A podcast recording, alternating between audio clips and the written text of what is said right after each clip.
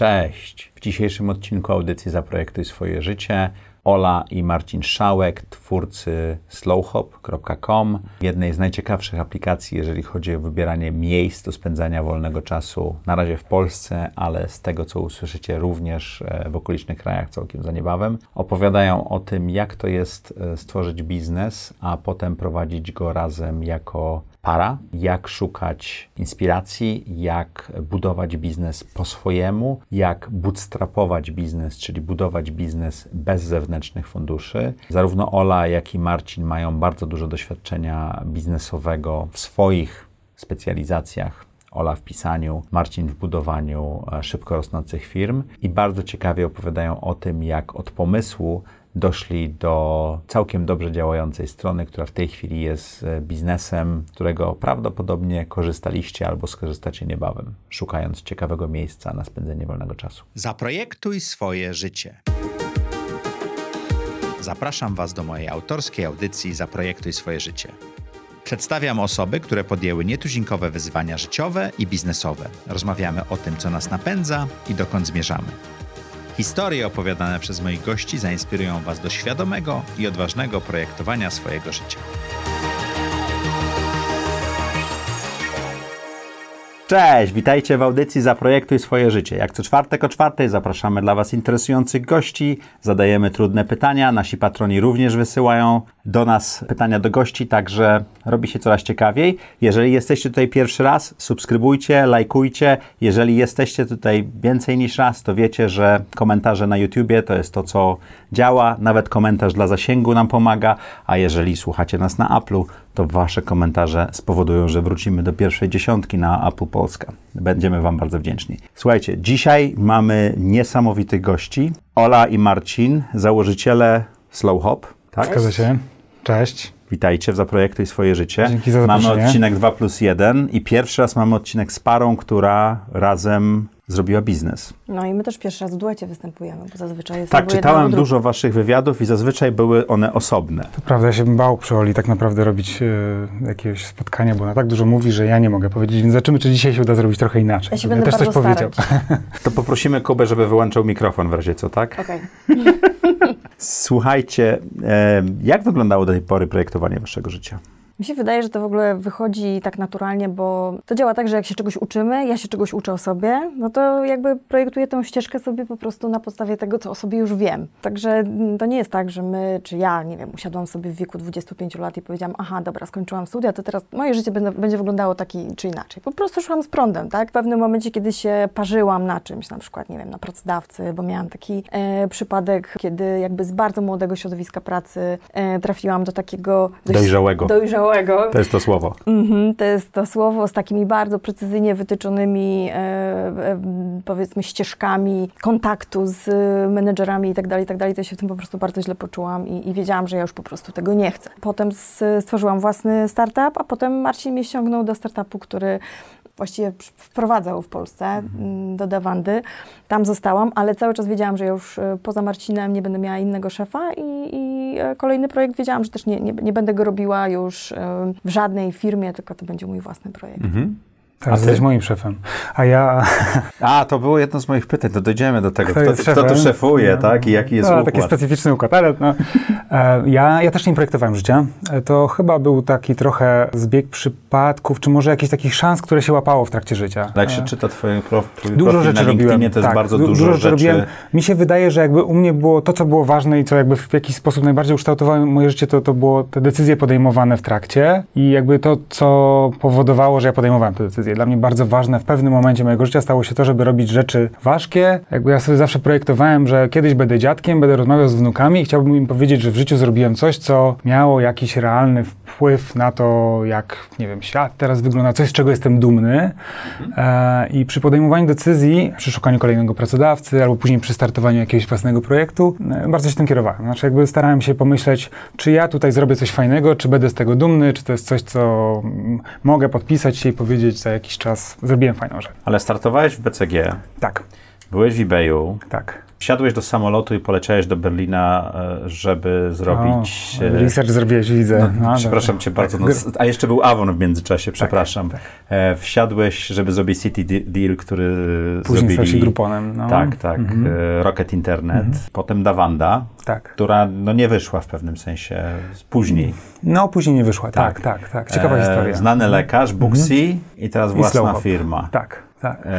To taki, tak jakby na to spojrzeć, to tak ze trzy osoby mogłyby sobie to w CV wpisać, to co ty zrobiłeś. Bo, bo ja chyba jestem taką osobą, która w jakimś środowisku czuje się dobrze, jeżeli czuje, że może zrobić coś dużego, a, a, a w tych wszystkich projektach, w których byłem, no oczywiście po, jakby pomijając te rzeczy początkowe, czyli BCG, nie? to jest osobna historia, czy korporacje, to ja byłem tak długo, jak czułem, że naprawdę mam jakiś dobry impact na, na, na firmę, a w momencie, kiedy to się zaczynało zmieniać w organizację, w której ja mogłem szlifować liczby i robić tam inkrementalnie plus 30%, plus 30%, plus 30%, to ja się zaczynałem bardzo Czyli ty szybko uwielbiasz nudzić. blitzscaling. Ja uwielbiam być scaling. No, bardzo lubię być na tym początkowym etapie e, projektów. To niekoniecznie musi być młoda organizacja, ale to musi być coś, co trzeba e, stworzyć, wymyślić, zaimplementować, wdrożyć w środowisku, w którym e, można łatwo, szybko podejmować decyzje, sprawdzać je, testować, a w momencie, kiedy się trafia w środowisko, gdzie te decyzje podejmować już trudno, gdzie zaczynają być procesy, czuję się tak troszeczkę gorzej. Jak się pracuje z braćmi Samwer? Um, no my mieliśmy dużo szczęścia. Na początku to był duży szok kulturowy, bo to, bo to była takie... To, takie taki, to taka organizacja, której blitzscaling Jest tak, jest tak, podstawą. DNA, tak? jest DNA i tam jakby też trochę, trochę nie ma, e, nie ma przepraszam i, i Ja może wytłumaczę dla widzów, bo nie wszyscy mogą wiedzieć, co to jest blitzscaling. To jeżeli wchodzi się do organizacji i bardzo szybko robi się jej wzrost, olbrzymim kosztem, wydaje dużo pieniędzy, tak jak rósł, rósł Uber, czy Facebook, czy właśnie Groupon, tak? Mhm, tak, tak. Jakby no to, to, to było tak, że oni, oni mieli taką bardzo specyficzną strategię w ogóle rekrutowania ludzi, którzy mieli prowadzić dla nich projekty, bo oni szukali ludzi po e, konsultingu strategicznym, którzy potrafią dużo pracować i którzy wychodząc z konsultingu strategicznego mają trochę taką wewnętrzną ciągotę na to, żeby osiągnąć sukces. Tych ludzi wrzucali do organizacji, które musiały bardzo szybko podejmować decyzje bardzo szybko rosnąć i bardzo szybko decydowali, czy oni się nadają, czy nie. Czyli jeżeli się nie nadawali, to mówili dziękujemy, do widzenia. Jeżeli się nadawali, no to tam cisnęli i wyciskali jak mogli naj, na, na, na, najwięcej. I bardzo kochali ludzi po konsultingu. Tak, tak, tak. Mieliśmy trochę szczęścia w Polsce, bo, bo w tej Polsce a zebrała się strasznie fajna ekipa ludzi, którzy później zresztą robili bardzo ciekawe projekty, e, więc jakby mieliśmy taką grupę, to nie była jedna osoba, która jakby z tym stresem żyła, tylko to była taka grupa czterech osób, więc trochę łatwiej zarządzić takim stresem wewnętrznie, jak jest kilka osób, mi- między które on się dzieli. Dwa, nam szło na tyle dobrze, że bracia sk- skupili się troszkę na innych rynkach. I jakby my przez pierwsze dwa, dwa i pół lata byli, znaczy jakby tam, oni bardzo ciekawie jakby stworzyli kulturę tej firmy, bo tam było co, co, cotygodniowe kole wszystkich szefów e, krajów, gdzie wszyscy dzielili się swoimi jakimiś najlepszymi praktykami i jak coś działało dobrze, to też było tak po Zamurowskiemu, za dwa tygodnie wszyscy mają to mieć 100% zaimplementowane, wszędzie testujemy i nie, no excuses ma być zrobione, więc my uczestniczyliśmy w tym, co powodowało, Znaczy, że mieliśmy dużo, biorąc, tak? dużo wiedzy, tak, dając i biorąc, ale, ale jeżeli chodzi o, o, o, o samo życie i tak jakby day-to-day management, no to zostawiono to nam, bo szło dobrze. Sama końcówka się trochę zmieniła, bo tam już przed, tuż przed wejściem na giełdę, kiedy jeszcze było takie szlifowanie liczb, było jak najlepiej, to, to oni jakby tam podeszli do tego w ten sposób, że jeszcze wysłali swoich wysłanników do wszystkich większych krajów, żeby tam jeszcze, ładnie było. żeby było jeszcze dynamicznie, jeszcze szybciej, jeszcze bardziej agresywnie. Mhm. Czasami za agresywnie. Ale po to, żeby wycena zadziałała. Co jeden z naszych patronów, Michał Rusinek, pytał, dlaczego eBayowi w Polsce nie wyszło? Bo eBay w Polsce, jak, jak eBay w Polsce startował, to no, my tam byliśmy, nasz przyjaciel był taką też osobą, która wprowadzała ten eBay w Polsce. Tam nie było wewnętrznego buy-inu organizacji, żeby zrobić to porządnie. Żeby Znaczy- zrobić Polskę. tak. Był jeden sponsor, który bardzo chciał zrobić tą Polskę. Było kilka osób, które mówiło off topic, Polska jest za mała, skoncentrujmy się na tym, co mamy robić. E, I ta osoba, która była tym sponsorem, przeforsowała ten projekt, ale zrobiła to z miniaturowymi e, zasobami. Tak naprawdę Polskę odpalał jeden menadżer marketingu z Niemiec plus dwóch praktykantów e, i nie dość, że nie odpalali tego porządnie, bo jakby tak naprawdę ten produkt, który był w Niemczech, w Stanach Zjednoczonych eBaya, oni nie zlokalizowali go na polski rynek, tylko oni wzięli jakąś tam małą grupę informatyków i na podstawie API eBaya zbudowali serwis, który trochę naśladował eBay, ale funkcjonalnością nie dorównywał mu i z tym wystartowali w Czyli Polsce. to było bra- brak serca i budżetu. No taki, taki, takiego brak no, no, wewnętrznego fokusu firmy na to, że to jest To projekt. jeszcze jedno pytanie od Michała dotyczące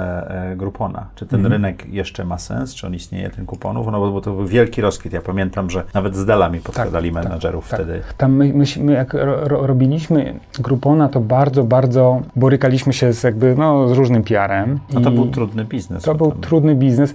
Ja się strasznie dużo nauczyłem. Ja, ja wierzę, że ten mm, model uda się, mm, można poukładać w taki sposób, żeby on był plusem i dla kupujących, i dla sprzedających, i dla samego biznesu. E, kilka przykładów, nie? Jakby na, przykład konstruując ofertę dla jakiejś e, e, e, restauracji luksusowej, można było pójść po mm, małej linii oporu i dać na przykład kupon tam z 50 zł na 20, 30 zł oszczędzasz, przychodzisz do restauracji, pójdziesz, będziesz czuł się dobrze. Wtedy taki kupon kupuje mnóstwo studentów i e, przychodzi do takiego miejsca, za, zarezerwują to za kupon, nikt nie jest zadowolony, bo restauracja nie zdobywa klientów, no może tam studenci poszli, coś zobaczyli. A z drugiej strony dla takiej eks ekskluzywnej restauracji można skonstruować ten kupon na zasadzie takiej, że bierzemy najdroższe możliwe potrawy, które kosztują naprawdę dużo pieniędzy, je przeceniamy troszeczkę, ale ta cena jest tak duża, że żaden student sobie na to nie pozwoli, tylko sobie pozwolą na to ludzie, których rzeczywiście na tę restaurację Czyli stać. tutaj blitzscaling niekoniecznie powinien zadziałać, prawda? E, raczej Wiesz roz, co, nam się, rozsądniejsze nam się podchodzenie. udawało, e, nam się udawało e, tworzyć naprawdę fajne oferty, z których i biznesy, i, Mhm. e, i osoby, które tam od, przy, przychodziły, były bardzo zadowolone. To, gdzie bl, ten blitz scaling, czy ten takie parcie na wyniki po, przeszkadzało, to było e, taki, taki nacisk na to, żeby było jak najwięcej tych ofert sprzedawanych, no bo jak się za dużo klientów przyśle, jedno, jednocześnie do, to każdy biznes się rozsypie, taki mniejszy. Mhm.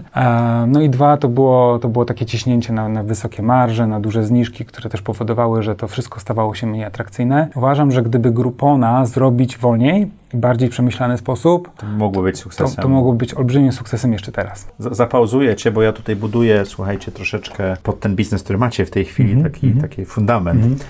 Olu, ty zaczynałaś w Omnikonie, czy też w... Fleischmann Hillers. Fleischmann, ale to była agencja Omnikona, czy wtedy jeszcze nie? Wtedy jeszcze nie. Aha, dobrze. E, we Fleischmanie, potem e, Atrium, e, potem swój własny startup. Jak ta droga wyglądała? Właśnie troszeczkę powiedziałaś, że przejście z dynamicznej do mniej dynamicznej organizacji. Skąd pomysł na startup? No przede wszystkim e, ta agencja chyba była takim fajnym początkiem i to bym każdemu chyba e, polecała. Jeżeli zaczynać- myślę o marketingu? Jeżeli myślę o marketingu, PR, no ja akurat Mhm. startowałam w PR-ze i to było super, bo e, tak naprawdę agencja, w której właściwie zaczynaliśmy podobnie wtedy, bo przez rok chyba po, po skończeniu studiów mieszkaliśmy w Anglii. Ja wtedy nie pracowałam, Marcin już wtedy pracował w, w Marsie i pamiętam, że wtedy napisałam do agencji brytyjskiej, londyńskiej Herald Communications, zapytałam, czy, czy nie chcieliby po prostu kogoś, kto, kto jest akurat gdzieś tam niedaleko, e, Londynu, zna polski i angielski, mógłby w sumie tam troszeczkę popracować, nawet jako praktykant taki po studiach. I oni się do mnie odezwali po roku, jak już byłam w Polsce. I powiedzieli, że to jest właściwie świetny pomysł, bo, bo jest taka, jest po prostu odnoga tej agencji w Polsce, w Warszawie. Em, mają tylko dwie osoby, więc trzecia by się przydała i zaczęłam tam. I to było świetne, bo to był właściwie też startup. Mały zespół, Bardzo mały zespół. e, wszyscy równi. Wszyscy równi, e, nieważne w jakim wieku i tak dalej, także świetna sprawa. No i razem zdobywaliśmy klientów, czyli to, że ja akurat miałam tam 25 lat i niewiele wiedziałam o życiu i w ogóle o czymkolwiek, to nie miało żadnego znaczenia, bo ja się po prostu uczyłam on the job, czyli e, świetna sprawa, nie było znaczenia, czy, czy no po prostu to, to, te moje zasoby, to był tak naprawdę tylko entuzjazm i, i to strasznie fajnie zadziałało. To skąd pomysł, żeby zmienić? E, Ja Skoro już nie byłam tak- w stanie, oczywiście agencja się rozrosła bardzo dużo, bardzo w dużych rozmiarów mm, i to było super, ale ja już nie byłam w stanie pracować z klientami i to jest ta choroba chyba, która dręczy, czyli wypalenie pracy z klientem. E, Coś, co e, może być fajne, ale w pewnym momencie już przestaje A być czy ty, fajne. ty miałaś dosyć tej, tej współpracy, to, Ja miałam- to źle działało? Źle, W znaczy, agencjach często się zdarza. tak, tak. To jest taka typowa chyba droga takiego Mhm. właśnie accounta, który już w pewnym momencie mówi, nie, już nie dam rady po prostu się e, użerać no, z, z ludźmi, którzy są gdzieś tam na Mhm. Tym e, bardziej, w że ty już więcej doświadczenia zaczynasz mieć niż, niż ludzie po stronie klienta, E, tak? tak? człowiek ma chyba już większą świadomość swojego e, siebie też Swojej i wartości. Tego, i swojej wartości. I potem przeszłam na drugą stronę, czyli jako PR-owiec e, w firmie. Nieruchomościowej. A, nieruchomościowej. To była świetna szkoła dla mnie i emocji, i, i też tego, w jaki sposób funkcjonują centra handlowe. I to mi się później Mhm. I bardzo tam była ta struktura, o której mówiłaś, I taka stru- bardzo taka u, uporządkowana. E, to znaczy, no tak, tam już nie było tak, że szłam sobie do drugiego pokoju i mówiłam, kochani, potrzebuję jakiejś informacji, tylko trzeba było właściwie o wszystko walczyć. To też nie była jakby moja zupełnie mo- moja bajka. I stwierdziłam wtedy, że nie, że to jest, e, coś jest chyba ze mną nie tak, bo nie mogę mieć ani szefa, ani klienta, więc najlepiej by było, żebym była po prostu sama sobie szefem i to ja decydowała o, o wszystkim.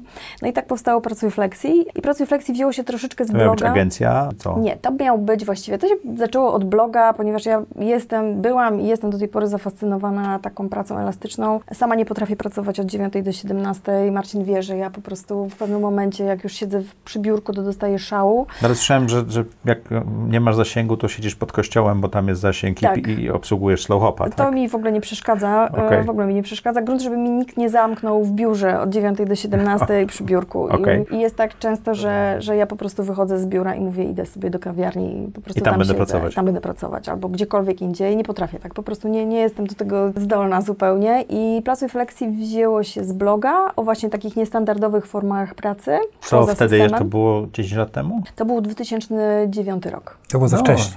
To było za wcześnie. To teraz to, to jest, przy, przy, zresztą przy zarazie to w ogóle już jest normalne, ale to nawet parę lat temu, ale wtedy to było chyba za wcześnie, tak? To było wcześniej, chociaż y, tak w sensie wizerunkowym firmy o tym mówiły, że one No oczywiście ja, ja, bardzo ja by w chciały... Delu wtedy zrobiłem hot deski, bo mieliśmy, y, to był środek kryzysu, zmniejszaliśmy powierzchnię, więc mieliśmy więcej pracowników niż biurek, Mhm. Co było rewolucją w ogóle, ale to troszeczkę, troszeczkę podobny temat. Tam Przesadzam, bardziej, tak. Tam bardziej chodziło o różnego, różne formy, bo tam był nawet job sharing, tak? Okej. czyli że jest jeden etat i są dwie osoby na tym etacie, tak? To też można robić. y, Czy w jaki sposób pracować, y, no tak, żeby, żeby To gdzie miał być z tego biznes? To miał być e, job board, czyli to miała być po Mhm. prostu, to miał być portal z ofertami pracy. Rozbiłam się na tym, że mimo, że wizerunkowo firmy chciały mówić o tym, że są elastyczne w stosunku do, e, do pracowników, czyli mo można sobie tą pracę jakkolwiek tam organizować, Ale jak przyszło chce. co do czego, to już Ale jak nie. przyszło to do czego, e, to każda oferta pracy, która miała się znaleźć na pracy Flexi, była zdaniem pracodawców niepoważna. Czyli jakby taka praca elastyczna wiązała się z, mm, z takim podejściem do tego, że ludzie, którzy tak pracują, są po prostu na pół gwizdka. I to nie jest to, czego, czego firmy oczekują. Ale są. Że są na pół No, ale oni są w pewnym sensie, bo robią to przy okazji, ale mogą dawać wielką wartość, prawda? Też, natomiast no ja, ja mówiłam o, czymś takim, e, co się nazywał, e, nazywa dalej Results Oriented Work Environment i to dla mnie, ja w to cały czas wierzę, my tak pracujemy w tej chwili. Czyli praca, która skupia się na rezultatach. rezultatach. No tak, tak działa audycja Swoje życie. I co, i działa dobrze. Działa, słuchaj, naszą podstawą, ja się ostatnio zastanawiałem, bo ustaliliśmy to na, na samym początku, w pierwszym czy drugim kwartale. Mamy jedną podstawową wartość, którą ustaliliśmy, że nie mamy KPI-ów i tak dalej, ma być fajnie. I ja łapię się na tym, że jak coś nie działa, to zdaję sobie sprawę, że nie jest fajnie. I jak się cofnę do tego, co by, co by spowodowało, że będzie fajnie, no to na, nagle wszystko wychodzi. Wtedy wychodzą reklamodawcy, wtedy wychodzi wszystko inne i da się z tego żyć. A jak nie jest fajnie, bo robimy coś na siłę, to to nie działa. No, Bardzo zgadzam. Jakby, no, trochę scharakteryzować teraz też Soulhopa. Znaczy jakby mamy jakieś tam swoje KPI i mówimy na przykład sobie, chcielibyśmy, żeby tyle i tyle nowych miejsc dołączało do Soulhopa w ciągu miesiąca. E, chcemy, żeby, żeby ja, ale jak, jak przychodzi nowy pracownik i mówi, kurczę Marcin, właśnie ostatnio mieliśmy taki, taką rozmowę, nie zrobiłam tego, co, co, co tam powiedzieliście, że fajnie byłoby, bym zrobiła. Bzz. Najważniejsze, żeby była dobra jakość, najważniejsze, żebyśmy byli przekonani, że, że, że, że to, co piszemy, jest naprawdę fajne. I jakby te liczby nie są ważne, ważne jest to, żeby, żeby, żebyśmy dostarczali fajną Po- jakość tego, co robimy. Podobna wartość tego. Tylko wtedy nie skupiasz się na zysku, nie? No. Ale, Nie ale, jesteś Rocket Internet. nie jesteś rocket Ale nie- powstrzymaj, No, przepraszam, dobra, ja tutaj chcę no. widzów wszystkich trzymać trochę w napięciu Hitchcockowskim, powstrzymać, powstrzymać od slowhopa i przejść do, do tego. E, ten startup nie wyszedł. Nie, porażka. I wtedy pewno. poszłeś do Dawandy. Wtedy Marcin powiedział, wiesz co, ty tyle robiłaś rzeczy, bo ja jeszcze robiłam e, szkolenia dla kobiet e, właśnie takich, e, to się nazywało Flexi Mama robi biznes, to jakby taki był mały pivot e, od Pracuj Flexi i, i robiłyśmy po prostu takie szkolenia dla dziewczyn, które zakładały firmy, ale miały dzieci, więc one mogły chciały się uczyć, nie bardzo miały skąd, my je uczyłyśmy takich rzeczy jak właśnie marketing internetowy, public relations, w małych firmach takich... Mhm. Wręcz jednoosobowych działalnościach. tak, tak. Te dziewczyny miały ogromny, ogromny głód wiedzy, nie miały Mhm. za bardzo, nie było wtedy nic y, takiego, co, co mogłoby ich tego nauczyć, także my im to dawa, dawaliśmy, dawałyśmy z, y, i to fajnie działało. I wtedy Marcin powiedział, wiesz co, ty w sumie wiesz wszystko o przedsiębiorczości kobiet. Ta dawanda jest taka, że właściwie większość to są właśnie kobiety, które gdzieś tam zmieniają swoje życie po, po urodzeniu dzieci i zaczynają robić to, co chciały, czyli Tworzyć. zawsze tworzyć, czyli Da, szyć. Dawanda to był odpowiednik Etsy, Etsy, w Europie, tak? Tak, bym powiedział. Tak, nie- niemiecka firma, zresztą bardzo fajna, w Niemczech niesamowicie znana, Mhm. bardzo fajna kultura pracy. No. Świetna, świetna firma i też fajne jest to, że właśnie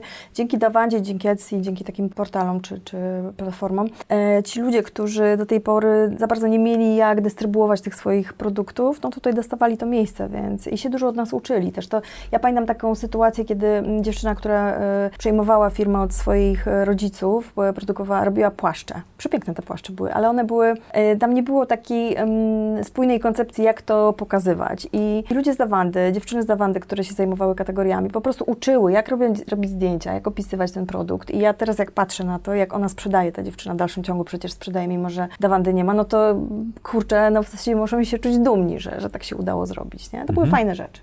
Ale odeszliście z Dawandy. Tak. Tak, tak. No to jest to trochę, o czym mówiłem wcześniej. Dawandę, jakby ja zostałem zatrudniony e, z pomysłem, żeby Dawandę wystartować w Polsce. Tę Dawandę wystartowaliśmy, ona oka- okazała się bardzo fajnym sukcesem. Tak, z perspektywy tego, jak to szło ogólnie rzecz biorąc w porównaniu do Niemiec i do innych rynków, to to szło bardzo, bardzo fajnie. Uda, udało mi się zrobić bardzo fajne wyniki. W pewnym momencie szefowa Dawandy poprosiła mnie, żebym ja się zajął też innymi rynkami europejskimi. Em, natomiast Dawanda jako taka miała spory problem, e, a mianowicie taki, że jakby te, ona była mocno poinwestowana przez inwestorów zewnętrznych, przez fundusze, tam wsz- weszły też amerykańskie fundusze, a wzrosty w Niemczech, które były takim 90%, 90% całego biznesu to były Niemcy, e, Były bardzo niskie. spowolniły. No i tam stały jakby, zaczęły być duże, duże pre presja ze strony inwestorów, co dalej, w jaki sposób rośniemy, to tak nie może być, więc nie było zupełnie, jakby tam było mało wiary, że te inne pozostałe rynki, na których Dawanda były, e, była, się powiodą, to była Francja, Holandia, Hiszpania, E, bardzo fajne zespoły, ale zero finansowania, a w takich dojrzałych rynkach, gdzie te koszty marketingu, dotarcia do, do klientów w porównaniu do Polski są dużo wyższe, to nie było już szans, żeby powalczyć o te rynki, więc wszystko tak zaczęło stagnować. Jakby, no,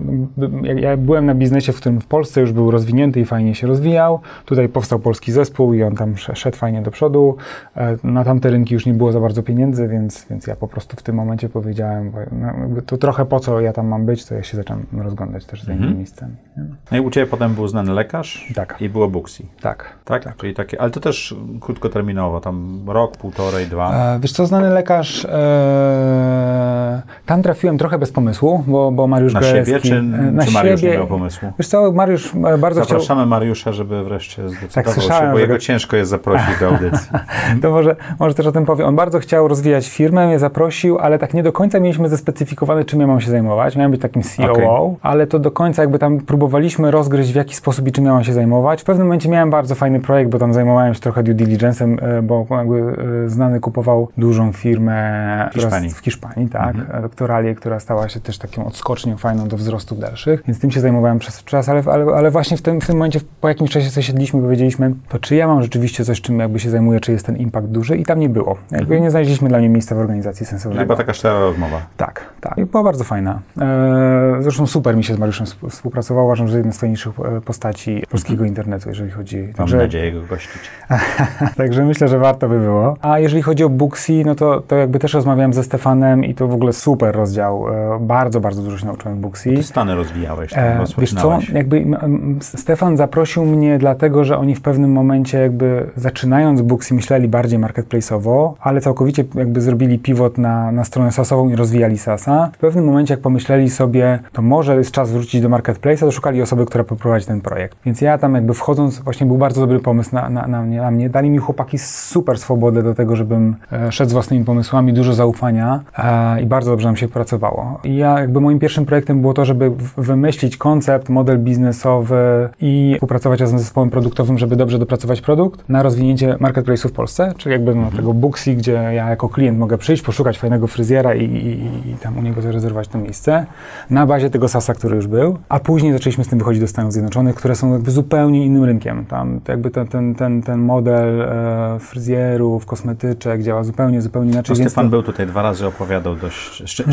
się zmaga. no to ja nie będę wchodził, ale jakby super, bardzo fajny projekt i jakby z chęcią bym tam pewnie dalej był, no ale, ale e, bo my mieliśmy jeszcze przed samym Booksy ten epizod taki roczny, kiedy wystartowaliśmy Slow Hopa i pewnie o tym zaraz porozmawiamy. Zdecydowaliśmy razem z Olą, że to nas nie utrzyma i musimy jakoś żyć. I ktoś musi zarabiać, tak? Ktoś musi zarabiać. Wtedy właśnie przyszło to Booksy, które jakby idealnie się w to wpasowało. Jakby nie zarabiałem tam kokosów, ale miałem super projekt, wystarczało nam. No ale po jakimś czasie Slowhop tak zaczął się rozwijać, że, że zastukałem. Jakby sk- skończyliśmy tak naprawdę ten projekt w Polsce. On dobrze się rozwijał, to już było na takiej ścieżce, że będzie dobrze. W Stanach jeszcze nie, ale w Stanach też pomyśleliśmy, że może e, lepiej znaleźć kogoś, kto będzie tam lokalnie dobrze rozumiał rynek, a ja się bardzo dużo nauczyłem o Stanach. E, myślę, że już tam fajnie to idzie, ale to było rozgrzewane w połowie, mniej więcej, nie? Bo Okej. tam może w trzech czwartych. kto wymyślił Slow Hopa?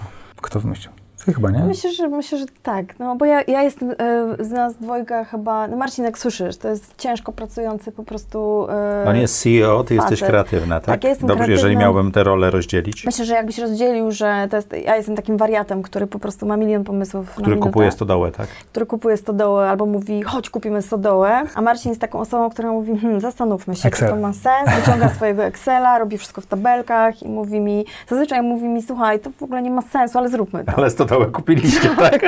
On powiedział mi wtedy, nie, no słuchaj, nie mamy takich pieniędzy, no po prostu nie mamy takich pieniędzy. Ile kosztuje kupienie stodoły?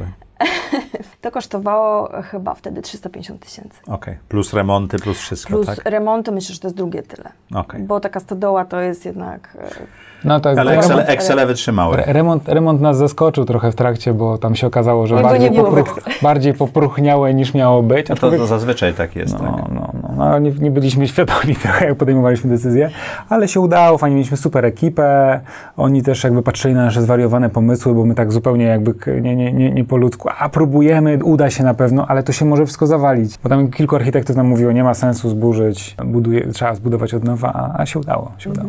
To jak- jak wyglądał proces wymyślania biznesu, w którym teraz obydwoje pracujecie? E, Wiesz co, ja sobie pomyślałam, bo to jest tak, że y, zazwyczaj jakby te pomysły, e, które mi przychodzą do głowy, one są oparte na tym, co robiłam, a czy robię w tym momencie, w danym momencie, tylko chodzi o jakąś taką modyfikację. I e, Wtedy była stodoła wyremontowana Nie, już, nie, tak? nie, stodoła, nie, nie, nie. Wtedy była Dawanda, bo ja to wszystko wymyślałam Okej. w Dawandzie. Dawanda była takim modelem, który mi się bardzo podobał, bo mm, to była platforma, gdzie byli ci konkretni ludzie sprzedający swoje produkty z sercem, do których mieli ogromne, ogromne przywiązanie. Od szydełkowania do płaszczy i tak dalej, tak? Tak, kolczyki, które się robi w dwa tygodnie, Mhm. e, przecież e, jakiś klejąc sznurki i tak dalej. Ja w ogóle nie mam umiejętności manualnych, więc tym bardziej miałam ogromny podziw do tych ludzi, tych historii chyba, które, które były za, za tymi produktami. I pomyślałam sobie, kurczę, e, w sumie to nie ma takiego miejsca, żebym ja mogła, a bardzo lubiliśmy jeździć wtedy też w takie różne fajne miejsca, a gdyby było takie, tak, gdybyśmy pokazywali też historię ludzi, historię gospodarzy No, ale i ich jest miejsca. Airbnb, Booking.com. Ale tam nie było historii. Tam jest, ile jest łóżek, jaki jest powierzchnia pokoju. A historię w sensie skąd się wziął ten budynek, skąd się wzięli gospodarze Tak, i tak dalej. Czyli tak. trochę więcej niż e,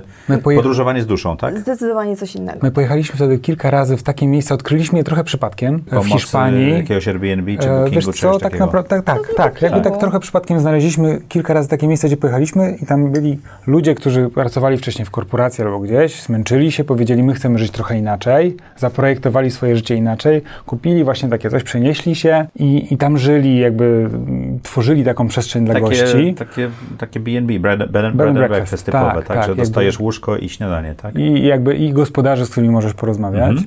I, I jakby oni projek- pomagali nam projektować nasze doświadczenie takie urlopowe, to tak jakby dla nas zmieniło. Tam przyjeżdżali też inni, inni goście, z którymi my zaczynaliśmy nagle rozmawiać. Się okazywało, że to nie jest jakiś anonimowy hotel, gdzie pojedziesz sobie, może czujesz się dobrze, ale siedzisz przy tym stoliku nie poznasz żadnego gościa prawdopodobnie, bo to jest taki wielki konglomerat, gdzie tych gości jest mnóstwo i, i, i chodzisz gdzieś tam po mieście, coś zwiedzasz albo idziesz nad morze, tylko to jest nagle się staje taka dosyć intymna przestrzeń, gdzie, gdzie, gdzie są ci gospodarze, z którymi możesz trochę porozmawiać, gdzie są inni goście, którzy są całkiem podobni do ciebie, wymieniasz się z nimi Którzy doświadczeniami. chętnie rozmawiają. Tak, tak, tak. Jakby się tak zakochaliśmy, a z drugiej strony i, i próbowaliśmy jeździć w takie miejsca, a to nie jest prosto na Airbnb i Bookingu znaleźć takie miejsca. Mhm. Trzeba I mocno, to, mocno to, to ten, czyli ten proces polegał na tym, że z jednej strony widziałaś to, co się dzieje w Dawandzie, z drugiej strony miałaś potrzebę, tak? Tak, po prostu takie przełożenie jeden do jednego dawandy dla gospodarzy, nie dla projektantów, dla gospodarzy, takie wydawało mi się bardzo fajnym pomysłem. Tam, tam jest jeszcze jedna rzecz, która już wynika z tego, że ja po prostu bardzo dużo piszę i dużo czytam, dużo piszę i się fascynuję historią, bo tego nie było w planach. My nie zaprojektowaliśmy Slowhopa tak, że słuchaj, ty będziesz pisała takie i takie teksty, e, ja będę robił to i tak dalej. To się jakby stało po prostu, podejrzewam, że gdyby, gdyby e, zakładał e, Slowhopa jakiś świetny, nie wiem, grafik, rysownik i tak dalej, to on by miał też troszeczkę inny wygląd i inny charakter, a on został założony przez ludzi, przez jed, jedna z tych osób, która zakładała, to, to jest po prostu fanatyczka pisania i historii. I dlatego, dlatego pewnie, no, pewnie tam jest em, taki wybór miejsc, które mają ciekawą historię, tych gospodarzy, z którymi się chce rozmawiać, no i to wszystko jest opisane, tak jest, jak jest opisane. I ty to- piszesz te opisy.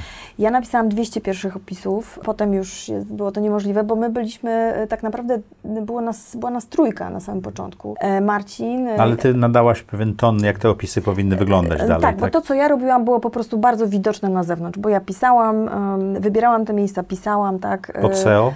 Nie, nie, zupełnie nie pod, kompletnie nie pod To jest SEO. tak przeciwko SEO trochę, Jestem bo jakby... No bo właśnie ja czytałem te teksty i tam nie ma tych kluczowych słów czasami, nie, nie? nie, jak Jak, Marcin- to, jak to ma się szukać? Wiesz co, jak słyszę słowo SEO, to mi oko lata. Ja po prostu, y, jak Dla Marcin... tych, co nie słyszą, rzeczywiście latało.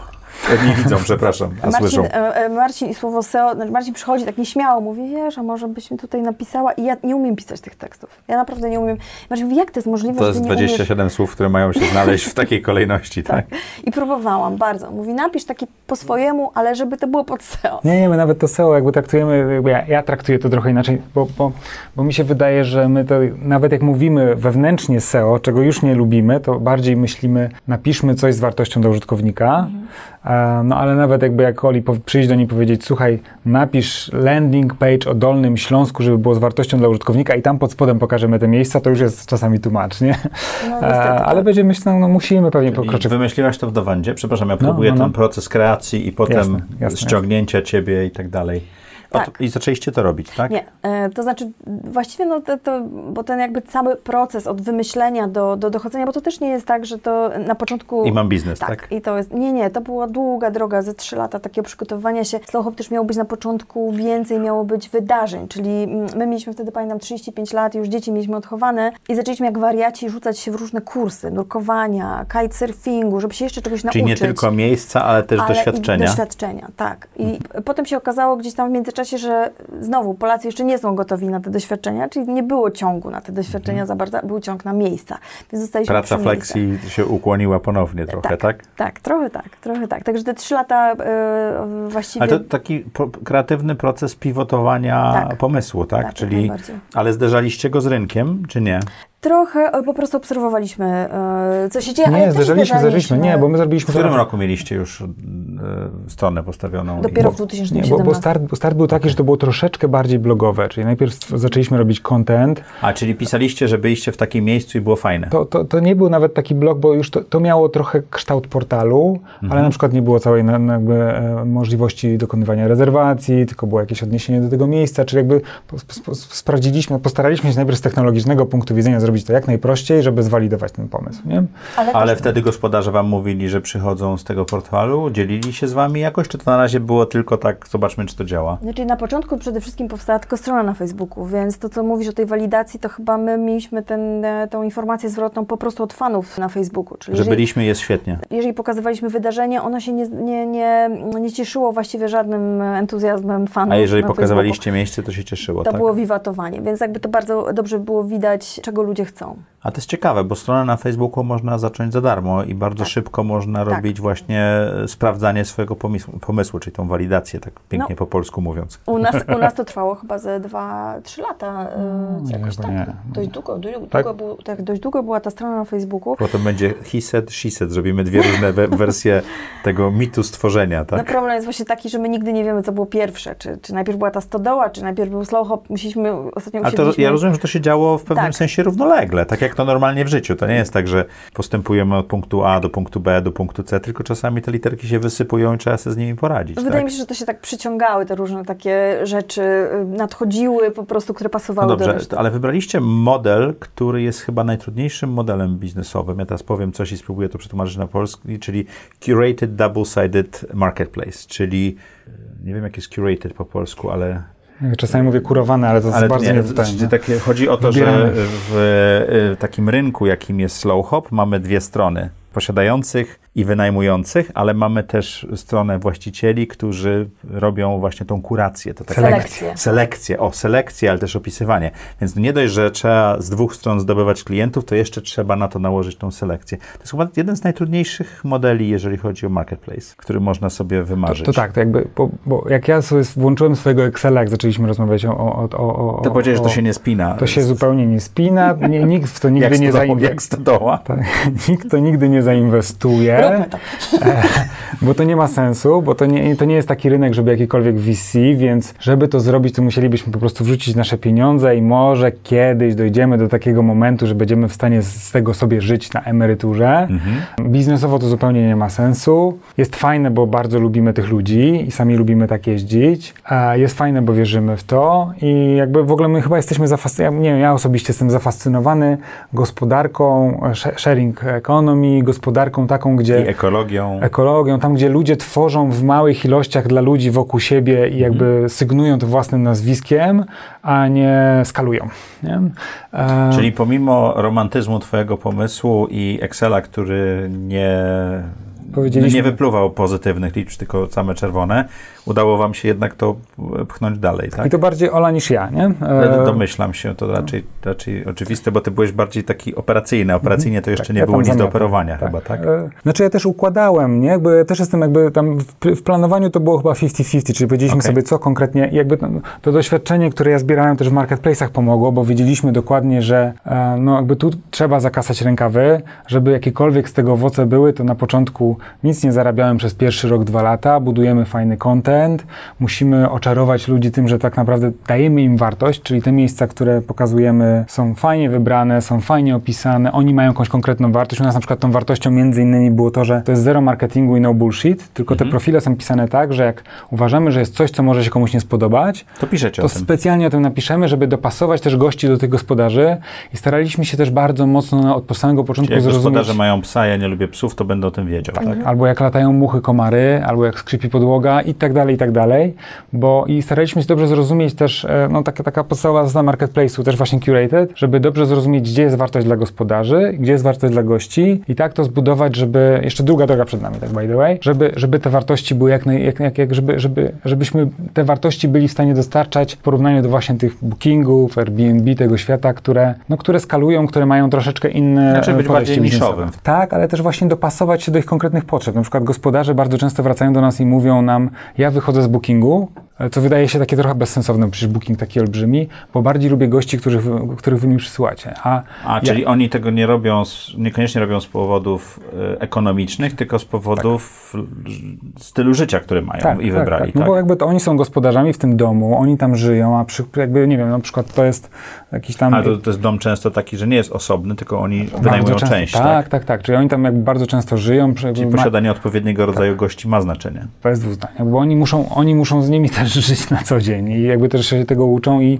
im ci, im ci goście są bardziej dopasowani do tego, co oni sobą reprezentują i do in, pozostałych gości, którzy tam są i my jesteśmy w stanie to lepiej wytłumaczyć, tym bardziej oni są szczęśliwi też, nie? W tym, w tym, w tym, w tym życiu, które, które zdecydowali się prowadzić. No my w pewnym momencie się zorientowaliśmy, że to jest taka randka w ciemno, nie? Że jakby przy, przyjeżdża gość do gospodarza i gość trochę oczekuje, gospodarz trochę oczekuje i chodzi o to, że im bardziej, im lepiej my to opiszemy, tym bardziej jest, e, wiesz, szansa na to, żeby tam było, zaiskrzyło dobrze, że będzie dobra relacja. I będą wracali, i, I będą- będzie fajnie tak, i tak dalej. Tak, także to, to, że my po prostu piszemy o tych muchach, czy nie wiem, mieliśmy nawet, to było dla, dla mnie też takie, my się jakby cały czas uczymy, bo my pewnych rzeczy w ogóle nie wiedzieliśmy. Chyba pierwsza taka rozmowa, którą, em, którą mieliśmy z panią gdzieś tam nad morza, ona, to, ona, i ona, to było dla mnie takie szokujące, że ona powiedziała, ja czasami prowadzę taką rozmowę mm, 20 minut z człowiekiem, który chce u mnie zarezerwować pokój. I ja w 19 minucie się orientuję, że ja nie chcę mieć takiego gościa, bo on do mnie tutaj, on się tutaj będzie źle czuł. On się będzie źle czuł, będzie... I mu to mówię. E, I ona wtedy mówi, wie pan co, jednak się pomyliłam i jest zajęte. I to było dla mnie, i to było dla mnie szokujące, że była to pewnego rodzaju... Czyli tam w ogóle ekonomia nie jest głównym... Nie, e, absolutnie po- nie. No, to, to nie jest Nie, tak, że jakby, no, jasne, że są różni ludzie, są różni gospodarze, jest, Ale różny, są tacy, jest różny fokus, nie? Jakby ktoś, kto zaczyna, bardzo często zaczyna na zasadzie takiej, o Boże, czy mi się to zepnie, muszę każdego przyjąć, ale bardzo często gospodarze w pewnym momencie, jak już zaczynają czuć, okej, to działa, to zaczynają myśleć, to dla kogo dobrze działa, dla kogo niedobrze działa i bardziej starają się zapraszać tych gości, dla których to działa i jakby tu mamy bardzo dużo dyskusji teraz wewnątrz na portalu i z naszymi też gośćmi. Bardzo wielu gospodarzy na przykład mówi, ale ja zacząłem od, widzieć, że małe dzieci na przykład u mnie nie czują się dobrze, więc ja zapraszam osoby tylko dorosłe, nie? Albo od 12 roku życia i to jest trudne jakby, bo jak jestem rodzicem małego dziecka i widzę to fajne miejsce, chciałbym tam pojechać, no mówię, dlaczego? Ja chcę tam mieć, nie? Ale z drugiej strony taka, taka, takie, takie fokusowanie się na mm, fajnych doświadczeniach dla jakiejś grupy ludzi powoduje też, że te osoby też się czują tam lepiej. Że to nie? doświadczenie jest lepsze. Tak. Olu, czy pamiętasz ten moment, kiedy stwierdziłeś, że to jest to, że slow hop jest tym, czym się zajmiesz teraz? Nie, no ja wiedziałam, słuchaj, ja mam ten y, duży, mm, to świetne doświadczenie, że ja zaliczyłam porażkę wcześniej. E, przy Pracuj Flexi. I wiedziałam, że dałam ciała, e, wiedziałam dlaczego dałam ciała. i Jakby miałam tak ogromną determinację, żeby Slow Hop się udał, że to jest ten projekt, który się musi po prostu udać. Ale też byłaś przed czasem, tak jak z Pracuj Flexi trochę. Trochę tak, trochę tak, ale ten, te trzy lata gdzieś tam mi troszeczkę dały, dały e, fajnego czasu na przemyślenie tego. No Okej. i byłabym szczerze mówiąc frajerem, bo gdybym tego nie zrobiła, bo czy gdybym nie cisnęła, bo rzeczywiście byłam taka strasznie marudna, e, że musimy to robić. Wszyscy przecież, którzy się zaangażowali w ten projekt, pracowali gdzieś, pracowali w firmach i tak dalej. Ja A ty byłaś jedyna, czas, która była pchała na 100%, a ja tak? cały czas im jęczałam, że jeszcze to, jeszcze tamto i tak dalej. I oni już na mnie pewnie patrzeć nie mogli, ale e, no, miałam Marcina, wiedziałam, że to jest ciężko pracujący facet. E, Ja uwielbiam go słuchać w ogóle. Z, Mhm. e, Naprawdę taki mentorski. On mi nic nie mówi. Tak, znaczy ja muszę go namawiać w domu, żeby mi coś opowiedział, a żeby mi, albo żeby mi e, wyjaśnił pewne rzeczy takie biznesowe, bo ja kompletnie nie jestem biznesowa. Myślę, że ja jestem bardziej artystką, tak w sensie mentalnym, a to jest człowiek biznesu. Dlatego on mi musi pewne rzeczy mówić. Dlatego to mnie, dla mnie to też była bardzo fajna e, i jest fajna, cały czas fajna taka lekcja. Super sprawa w ogóle. No ale wiedziałam, że mam człowieka takiego, który już zęby zjadł na marketplace'ach, e, jest ciężko pracujący, jest człowiekiem, który jest wynajmowany przez dobre firmy, no to przecież e, gdybym ja nie powiedziała mu, słuchaj, a może ty zamiast być człowiekiem do wynajęcia, zrobisz coś naszego wspólnego, czyli zaangażujesz się w nasz Czyli wspólny ty go biznes. zatrudniłaś. W sumie można tak powiedzieć. Można tak Dobry, To dobry, dobry. To samo pytanie do ciebie. Dobry To pytanie, to był dobry pitch. No, przyszedł do ciebie Stefan, Mariusz i wszyscy inni, tak? E, więc e, czemu nie Ola? Ale teraz to samo pytanie do ciebie. Czy pamiętasz ten moment, kiedy stwierdziłeś, że slow hop to będzie to, czym się zajmiesz? Tak na 100%, no bo, bo to miało różne fazy, bo od, od, od początku ja uważałem, że to jest strasznie fajny projekt i warto go robić. Nie wierzyłem na początku, że to będzie coś, z czego będziemy w stanie żyć, czy zrobić z tego taki projekt, który będzie Ale dużym jesteście w tej chwili w stanie z tego żyć. Tak, tak, Mhm. tak, jesteśmy. No a ten moment to wtedy, kiedy pracowałem w Booksy, jakby jak, jak, po prostu jak patrzyłem na liczby, nie? gdzieś tam na, na liczbach zwalidowało Czyli się to, projekt że zaczął już działać i, i, i trakcja rezerwacje była, były, były rezerwacje jakieś były. przychody i ja widziałem, ok, przychody wyglądają tak, że powoli jesteśmy w stanie budować z tego zespół, jesteśmy w stanie wypłacić sobie jakieś pieniądze i żyć. I dynamika jest taka fajna, jakby tam patrząc też na wszystkie liczby takie, na które marketplace'y czy, czy, czy tam biznesy internetowe patrzą, czyli tam ile nas kosztuje pozyskanie klienta, jak jest profitability i tak dalej, i tak dalej. Czy wraca? Tak, tak, to, to, to tak, LTV, te wszystkie Dokła- takie super ekscytujące dokładnie rzeczy. tak. Jakby Jako to- anioł biznesu zawsze o to pytam. To wszystko, to wszystko bardzo fajnie się spinało. Tam z perspektywy cały czas inwestowania funduszy, no to jakby to było pytanie, a gdzie jest ten dach i jak szybko on, on się Wy szukacie znajdzie. inwestora? E, wiesz co, mm, Takie Tak. e, tutaj dla słuchających było porozumiewawcze spojrzenie. no e, nie wiemy. Bo Aha. robiliśmy Czyli już... jesteście w tej samej chmurze, której byliście na początku tworzenia pomysłu, jak to zrobić, tak? Ro, ro, znaczy, bo tak, bo ja pracowałem z inwestorami wcześniej, w tych wszystkich startupach, Mhm. w których pracowałem. Wiem, że posiadanie inwestora ma bardzo dużo plusów i ma bardzo dużo minusów. Plusem jest na pewno to, że, że ma się środki, można się szybciej dużo rozwijać. A minusem, potem jakby plusem i minusem jest to, że jest dużo większa presja na to, żeby rosnąć szybko. Przez co pali się więcej pieniędzy z reguły, przez co te wzrosty są duże, więc jakby jest się też troszeczkę bardziej takim chybotliwym, bo jak coś pójdzie nie tak, to się nagle zaczyna robić kłopot. Nie? Tak, tak bardzo mocno przeżyliśmy na przykład w Dewandzie, która przeżywała strasznie trudne okresy w momencie, kiedy te wzrosty trochę wyhamowały. I tak jakby mentalnie... Jak I nawet nie w Polsce, tylko w w Niemczech. Niemczech, tak, tak. Jakby my dostaliśmy rykoszetem troszkę Mhm. do Demanda w Polsce, no bo jakby w końcu się okazało, że to zostało sprzedane do dużego gracza, do Etsy. Etsy pomyślał, ale właściwie to wystarczy nam zlikwidować Jedna marka. konkurencję, bach, e, i jakby Dewandy nie ma. Nam mentalnie troszeczkę jest bliżej do tego pojęcia, na pewno słyszałeś, e, nie unicornów, a Zebr. zebr, czyli takich... o, Rozwin dla słuchaczy. O. Nie, ja słyszałem Tak, o zebrach, ale rozwin dla Okej. słuchaczy. E, bo unicorny to są biznesy czy startupy, które fokusują się na tym, żeby być warte miliard dolarów. Tak. Koniec, kropka. Zebry to są e, startupy czy firmy, które mówią, dla nas nie jest ważna waluacja, dla nas jest ważna wartość, którą dostarczamy naszym klientom, e, ludziom, którzy są w ekosystemie. Możemy rosnąć wolniej, ale ważne jest taki, takie trochę well-being e, community, Wszystkich. które A dlaczego wokół nas. zebra? Nie mam bladego pojęcia. Może dlatego, że jest czarno-biała, czyli po prostu jakby są dwa kolory, które są zrów- gdzieś tam zrównoważeniem. A teraz jest- wymyśliłaś to, czy wiesz? Nie, jakieś się nad tym zastanawiałam i tak myślałam, że tu o Ja, to ja, chodzi. to była moja pierwsza myśl też. Ja, ja kiedyś o tym czytałem, ale Bartek Pucek w swoim newsletterze też e, bardzo fajnie napisał, że są firmy, które zaczynają mieć, e, jak to się nazywa, triple bottom line, czyli potru, potrójne e, rozliczanie się. Jedno to jest oczywiście z zysku, drugie to jest z tego impaktu społecznego, z tego wpływu społecznego, a trzecie to jest z wpływu ekologicznego. Mhm. Tak? Patagonia jest Bardzo takim fajnie. przykładem, No, jest tak, parę tak, takich tak, firm, tak, nie? tak. I bardzo fajnie. I to zaczyna być właśnie takie, że te firmy zaczynają wręcz pokazywać w swoich raportach rocznych kasa, wpływ, ekologia. Tak, tak. No i teraz jakby wracając do tego naszego tematu finansowania, no to my na rynku polskim czujemy się już na tyle dobrze, że nie potrzebujemy jakby inwestora, żeby rosnąć na rynku polskim. To, co by nam mógł dać potencjalnie inwestor, to moglibyśmy szybciej do, doszusować do takiego produktu, który byłby bardziej przyjazny i UX byłby dużo lepszy, bo tam mamy jeszcze kupę roboty, żeby to dobrze działało. To, gdzie inwestor mógłby się potencjalnie przydać i te pieniądze mogłyby się przydać, to na jakby jakbyśmy powiedzieli sobie, dobra, to, to fajnie sprawdziło się w Polsce, trochę nie ma podobnego gracza na świecie,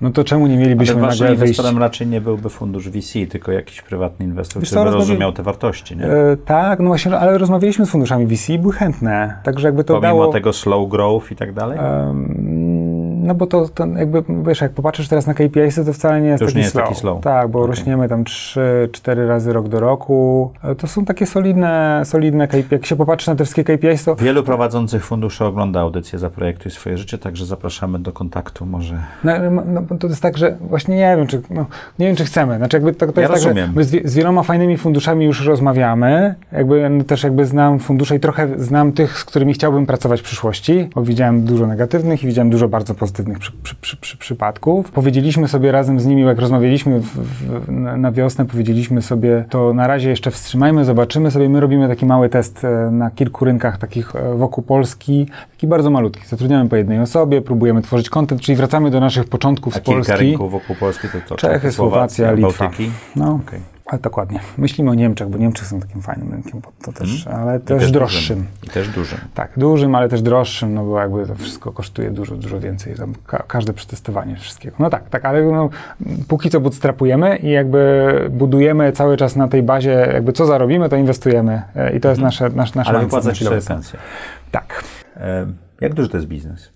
Urósł, no jakby teraz ten, ten portal rośnie szybciej niż się spodziewałem, że będzie rósł, co ma swoje dobre strony i też złe strony, bo, bo myśleliśmy, że będzie rósł wolniej i mamy trochę więcej czasu na to, żeby doszlifować produkt, żeby był naprawdę tip-top, a jeszcze tak przez to, że to się wszystko tak szybko dzieje, to trochę w stresie żyjemy, że musimy szybciej poprawiać produkt. No przez ostatnie dwa miesiące na przykład jakieś tam koło 1 300 wizyt e, na stronie miesięcznie, także to jest już dosyć dużo. Koło 1000 rezerwacji miesięcznie, także to jest dużo. E, mamy teraz 12-14 osobowy zespół. E, rekrutujemy i jesteśmy w stanie z tego żyć. Jakie obroty macie rocznie? Wiesz co, e, Jakie przewidujecie na ten rok na przykład? w, takim naszym rekordowym miesiącu, e, to był e, tuż po pandemii, e, taki miesiąc, kiedy bardzo wszystko odskoczyło No tak, i ludzie bardzo szukali, szukali, tego typu miejsc. Wartość rezerwacji na platformie była powyżej 5 milionów złotych. Słuchajcie, chciałem wrócić do tego robienia biznesu jako para. Kto jest szefem? To powiedz ty, a później ja. O matko, ja nie potrafię odpowiedzieć na to pytanie, bo to jest tak, że ja myślę, że najłatwiej jest powiedzieć, że Marcin jest CEO, rzeczywiście, że on jakby tą swoją wiedzą, doświadczeniem i tak To dalej. ja zadam on, pytanie inaczej. Kto kogo może zwolnić? Nie, no nikt nikogo. Nikt nikogo, to jest e, absolutnie Okej. duet. To jest duet, myślę, że e, tak. tak. My jesteśmy zgodni, więc jakby to tak na razie i myślę, że do końca będzie zupełnie bez konfliktów. A w momencie, kiedy nie jesteście zgodni, to kto albo w jaki sposób rozwiązujecie tę, tą dysputę? My się ostatnio nauczyliśmy porozumienia bez przemocy, więc jakby e, robimy, robimy bardziej do, do momentu, kiedy, kiedy dojdziemy przestali się okładać w czasie dyskusji. garkami, bo Tak. to przecież jest jak w domu. No u nas jest właśnie sytuacja taka, że ponieważ my jesteśmy rodziną, jesteśmy typowo, no jesteśmy po prostu małżeństwem. Ja wiem, jakie są, jak się mówi o, o takich biznesach e, rodzinnych i małżeńskich, że ludzie przeważnie mówią, Boże, jak wy jesteście w stanie ze sobą pracować, przecież to jest w ogóle... Nie, nie, ale ja, ja nie próbuję wsadzić was w żadną szufladkę, bo moje pytanie może powinienem je ładniej zadać. Czy to jest partnership, czy to, y, czy któryś z was jest szefem? O, tak by Nie, było. to jest ewidentnie partnership. Tak, znaczy to mi się zdaje, że tak, Ola, jakby my znamy swoje kom- kompetencje i wiemy, kto jest kompetentny w czym i na przykład w, w, w temacie wartości, jakie miejsca wpuszczamy na stronę, strategicznie w jakim kierunku się rozwijamy, tutaj Ola jest guru, nie? A jak Ja jest jestem- impas, to? Nie ma impasów. Było jeszcze do tej pory, nie, nie przeżyliśmy tego. Dobrze. To teraz dla osób, które Słuchamy myślą się. o tym No. albo robią biznesy jako para. Prowadzenie biznesu jako para wiąże się z... No, z taką, e, jeżeli się ma dzieci, to z tym, żeby nie przenosić e, pewnych tematów do domu, czyli powiedzieć stop w pewnym momencie i, i Mhm. nie rozmawiać cały czas tylko o firmie, bo to, to jest chyba szkodliwe, wydaje A mi da się? To pracujemy nad tym bardziej, to jest proces. To jest bardziej proces i jeżeli jedno tam gdzieś e, za bardzo, no to Słuchaj, bo Marcin jest, też troszeczkę ma inną e, konstrukcję e, psychiczną. Ja potrzebuję się odciąć. Ja poza tym już mam wrażenie, że od 2015 roku, kiedy siedzę Dłużej na tym temacie, temacie, jestem trochę no. dłużej i robiłam wszystko na początku sama, więc ja już mam taki, taki e, ochotę, żeby powiedzieć, słuchaj, koniec, ja już jakby nie mogę o tym rozmawiać, idę biegać na przykład, czy, czy coś. Marcin może właściwie o slowhopie rozmawiać cały czas i, i, i planować. Czyli ty musisz powiedzieć stop. Ja muszę powiedzieć już stop. Ja już muszę mieć swoje drugie życie. Mhm. Marcinie, a dla ciebie prowadzenie biznesu jako para wiąże się z? Znaczy, mi się, mi się wydaje, że jakby bardzo ważne jest to, żeby, żeby nie podchodzić do tego zbyt emocjonalnie. Nie? Jakby bardzo ważne jest to, żeby mieć do siebie szacunek i tam dosyć klarownie mieć poczucie, kto jest odpowiedzialny za, za coś. Jak ja mówię na przykład nie stać nas, to Olka nie kwestionuje i mówi nie stać nas. A jak Ola mówi, to to jest y, dobry kierunek, albo z tymi z tymi chcemy pracować, a z tymi i z tymi nie chcemy pracować, to czasami mimo, że mój biznesowy gdzieś tam tam podejście takie biznesowe, no ale moglibyśmy tyle zarobić, jakbyśmy poszli w tym kierunku się burzy, to mówię, okej. e, To są wartości firmy i Tak. się ich Tak, trzymamy. tak, tak. Także To dobrze, takie nietypowe może pytanie. Y, Czy jest jakiś projekt albo taki dream job, wymarzona praca, dla której zostawilibyście Slowhopa? Jeżeli tak, to co to jest? E, No ja cały czas e, dążę do tego pro, projektowania swojego życia, że ja wiem, że ja w końcu usiądę w tym domku nad jeziorem i będę pisać tą książkę. Ale jeżeli Kryminał? mnie pytasz, e, już teraz, już napisałam jakby kryminał, teraz mam na oku zupełnie coś innego, już zaczęłam to pisać, no ale nie mogę teraz tego pisać, w związku z tym, że jest strasznie dużo pracy w Slowhopie. Także dla mnie to jest ten next step, czyli następny, mój następny... Ale zostawiłabyś tą pracę, żeby siąść i pisać już? Em, Nie, chyba nie zostawiłabym. Myślę, że bym ją lekko może posunęła. Posunęła troszeczkę w Trochę bok. prędzej, żeby była, E, tak? Tak, myślę, że ja mam też e, po prostu łatwiej, bo mam już świetny zespół. No, mamy świetny zespół, tak. Są ludzie, którzy są super i, i wiem, że mogę sobie pozwolić na to, żeby robić coś jeszcze. To jest taki Mhm. dla mnie. Marcinie? dla mnie to jest, CEO jakiej firmy?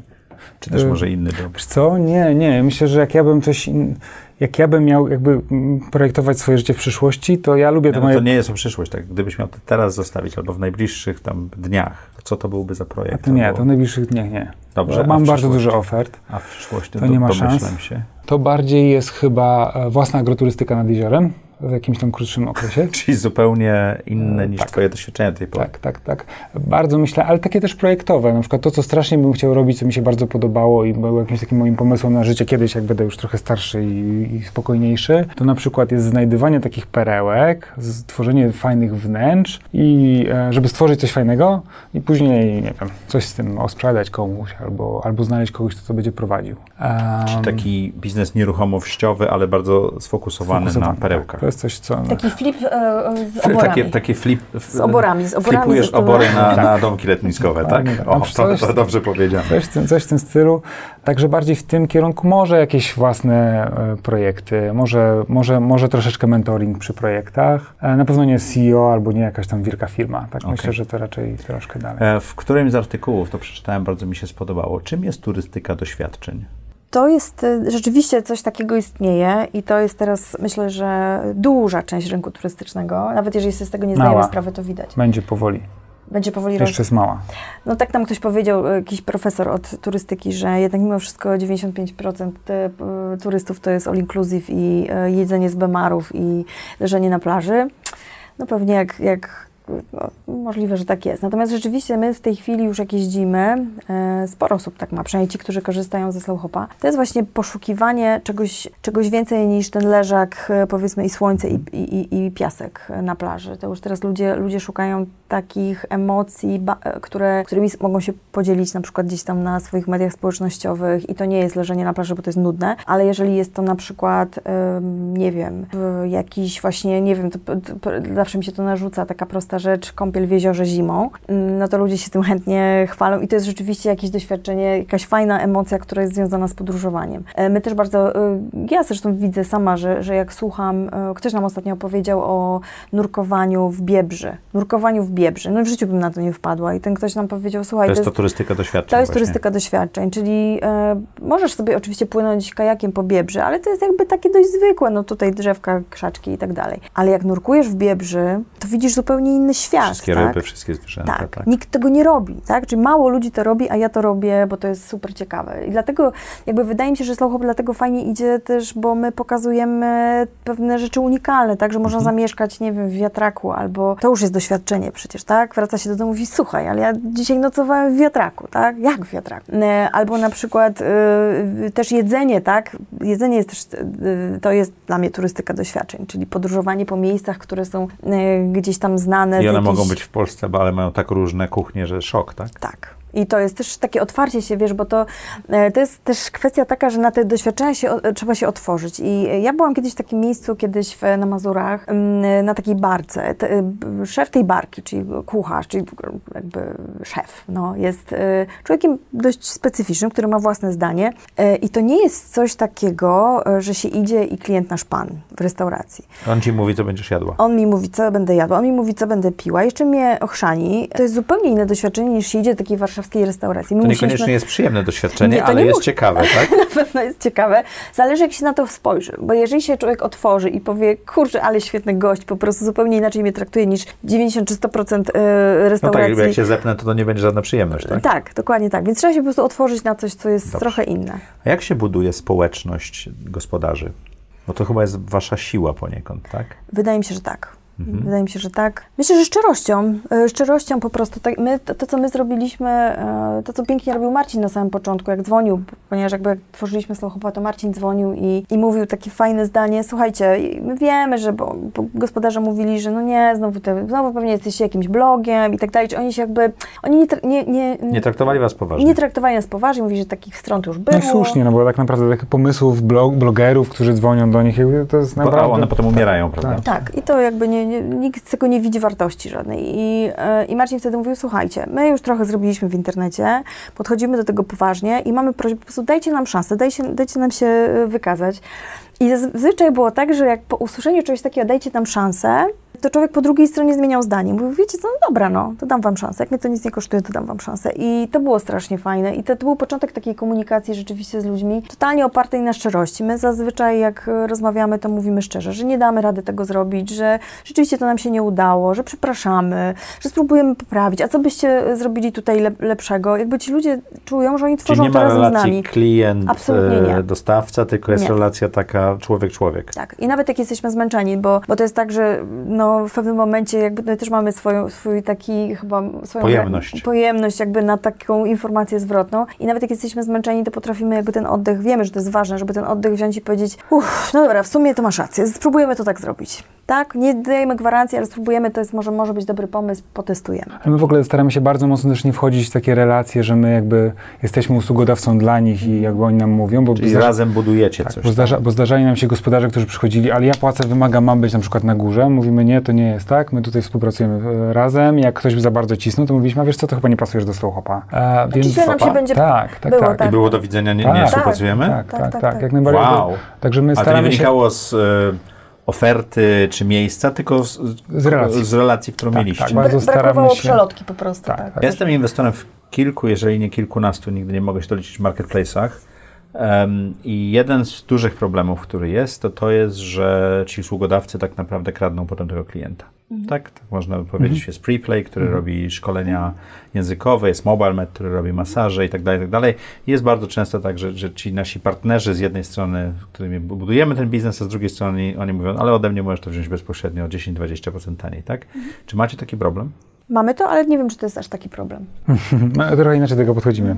To Bo znaczy? to jest tak, jakby to nie jest tylko tak, że oni kradną, bo Czy kradną może jest dużym słowem, ale po- no, nie, nie przechodzi to w tym kanałem, który jest to zna- opłacany. Z naszej perspektywy jakby gro tego, co się dzieje, to jest, to są jakieś tam przyzwyczajenia użytkowników, którzy na przykład wolą złapać za telefon i szybko potwierdzić. To są jakieś e, słabe strony naszej, e, naszej, naszej platformy UX-u, bo, bo czasami jak ja, nie wiem, u nas na Soulhopie cały czas to nie jest e, rezerwacja taka natychmiastowa, tylko jakby ja muszę zadać pytanie, gospodarz mi mówi tak, z chęcią cię zaproszę, ja płacę i dopiero mam to zarezerwowane, a jak nagle gospodarz dostanie z, z 30 stron zapytania o ten sam okres, to co on ma zrobić. Co pewno było w marcu niego... i kwietniu, jak wszyscy tak, szukali domków. Tak, tak. tak, jak ktoś do niego zadzwoni, to może jest łatwiej. I my tego się nauczyliśmy chyba trochę w Dawandzie. Mówimy gospodarzom, no słuchajcie, jak się coś takiego wam zdarza, jakby stra strasznie i, i, klientom, i gospodarzom mówimy, słuchajcie, jakby to od tego zależy nasz biznes, bo tak działamy. Im więcej tego będzie przez platformę, tym lepiej i prosimy was, żeby to się działo przez platformę. A czy zdarza się wam, że ktoś zabukował poza platformą, a gospodarz mówi, że jestem ci winien tak. tyle, a tyle pieniędzy? Tak, tak, tak. Czyli oni wracają pomimo, że to nie szło przez platformę. Tak, tak proszę o wystawienie faktury. Wiesz, w ogóle z gospodarzami mamy niesamowitą... Czy to, czy to jest tak, że oni mówią, że ktoś do mnie zadzwonił, powiedział, że to było ze Słochowa tak. i poproszę tak. mi ten na 120 tak. zł wystawić fakturę, no, tak? Na, pe na pewno jest też tak, że gdyby tam skrupulatnie sprawdzali każdego jednego i pytali, więcej. to byłoby tego dużo, dużo więcej. Ale wasz model również ma to, że gospodarze płacą za bycie na platformie, tak, prawda? Czyli tak, poniekąd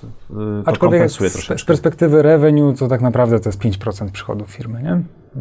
Czyli bookingi to jest większość. To jest dużo, dużo większość. No. Ale jakby z mojej perspektywy to jest bardziej praca po naszej stronie, taka, żeby to jest tak, ciekawa perspektywa, tak, taka tak, bardzo, bardzo niefunduszowa. Niefunduszowa, zupełnie. No, ale właśnie mamy musimy to... dopracować relacje, musimy dopracować UX, musimy dopracować inne rzeczy i tak I mamy, I mamy dużo elementów, gdzie my możemy spowodować, że to doświadczenie będzie i dla gospodarzy, i dla gości takie, że wręcz jakby będą chcieli wszystkie transakcje robić przez Slowhopa. Na przykład to, czego gospodarze bardzo się obawiają, to to, że trafią do nich goście, którzy nie są fajni i na przykład tak jak Airbnb na przykład ma możliwość oceniania gości przez gości gospodarzy, przez gospodarzy gości. A wy tego nie macie. Jeszcze tego nie mamy, będziemy na pewno to mieli, a tylko w jakiejś takiej formie, w ogóle nie lubimy systemu ocen w internecie, tego 1.5, 1.10. No ale to pytanie, czy to oceny muszą być na jednym wymiarze, czy może być kilka? Jak się patrzy na ocen, jakby na, na, na skalę ocen w internecie, to to są Czyli tak albo jak piątki. Ja mogę przeczytać o książkach o, oceny, co no. ja zawsze robię, no. ja nie, nie, patrzę na gwiazdki. Tak. tak. Tak, patrzę dokładnie. na gwiazdki na Goodreadsach, ale mnie dużo bardziej e, te dokładnie, opisy tak, tak. interesują. To, to my te gwiazdki chcemy całkowicie ukryć albo w ogóle ich nie pokazywać. Chcemy Ciebie zmusić jako czytelnika, żebyś trochę poczytał o tym i zbudował swoją opinię.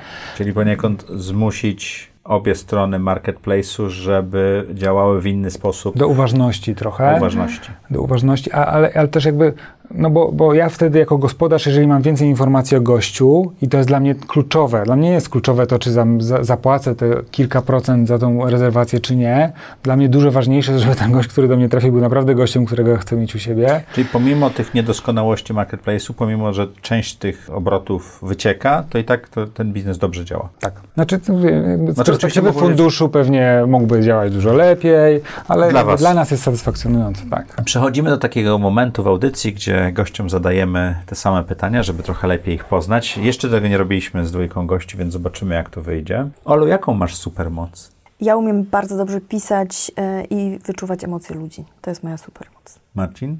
Ja łączę takie podejście biznesowe z dużą empatią, co jest pewnie nietypowe. Co daje Ci najwięcej energii czy satysfakcji w życiu, Marcinie? To, kiedy widzę, że projekty, które robię, tak w mierzalny sposób mają fajny efekt i jestem z nich dumny. Ja mam dokładnie to samo. Czyli zakładam sobie, że się czegoś nauczę, czy coś zrobię. Jeżeli się udaje, to Czyli to mi osiąganie. daje... Osiąganie, tak. Mhm. Marcinie, czy jest coś, co mógłbyś przestać teraz robić, co poprawiłoby Twoje samopoczucie albo e, spowodowało Twój rozwój. A propos tego samopoczucia, podejrzewam, że bardzo możliwe, że nie patrzeć tak często na cyferki, na liczby. Jestem trochę uzależniony od patrzenia na KPIsy, wzrosty. Czyli rano się budzisz i odpalasz. E, I tak kilka razy w ciągu dnia przeglądam i patrzę, jak idzie. Pewnie suma summarum dużo to nie daje, a, a, a, zżera dużo energii. No ale okay. tak już mam.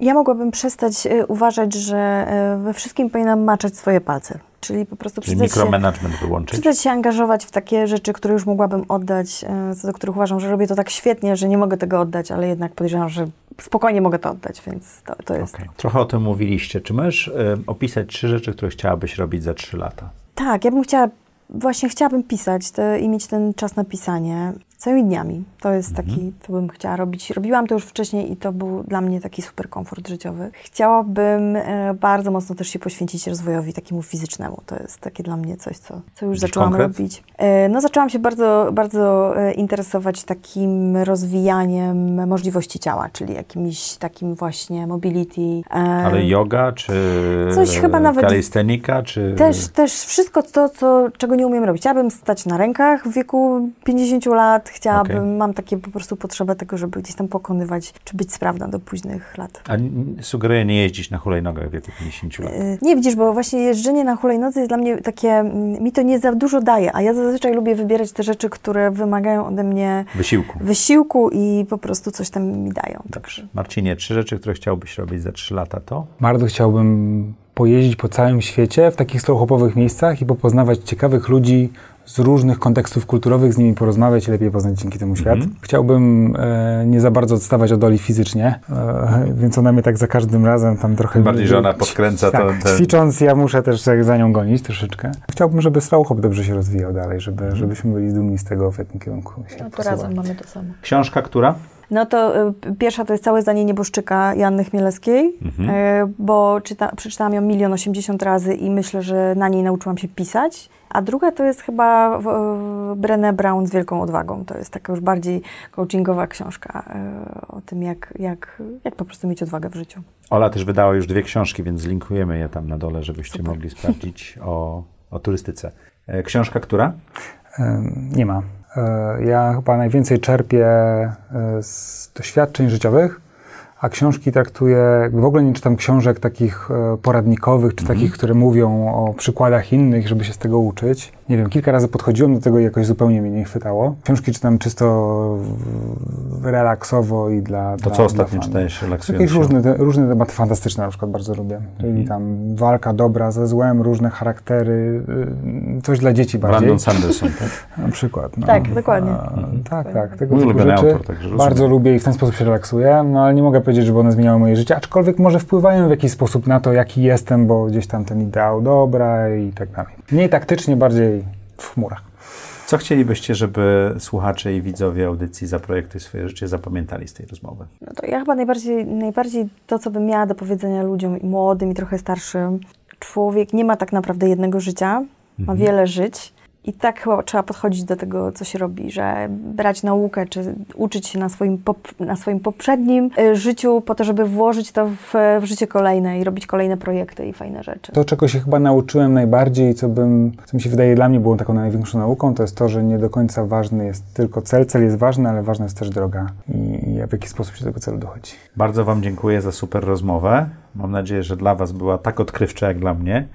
Ja czuję się no, po prostu napędzony do budowania audycji Zaprojektuj swoje życie dzięki Wam w zupełnie nowy sposób. No my dziękujemy, bo mogliśmy sobie paru rzeczy się o sobie dowiedzieć też. Tak, to, jest to znany komentarz pod e, wywiadami w Zaprojektuj swoje życie. Znałem tego człowieka, ale nie z tej strony.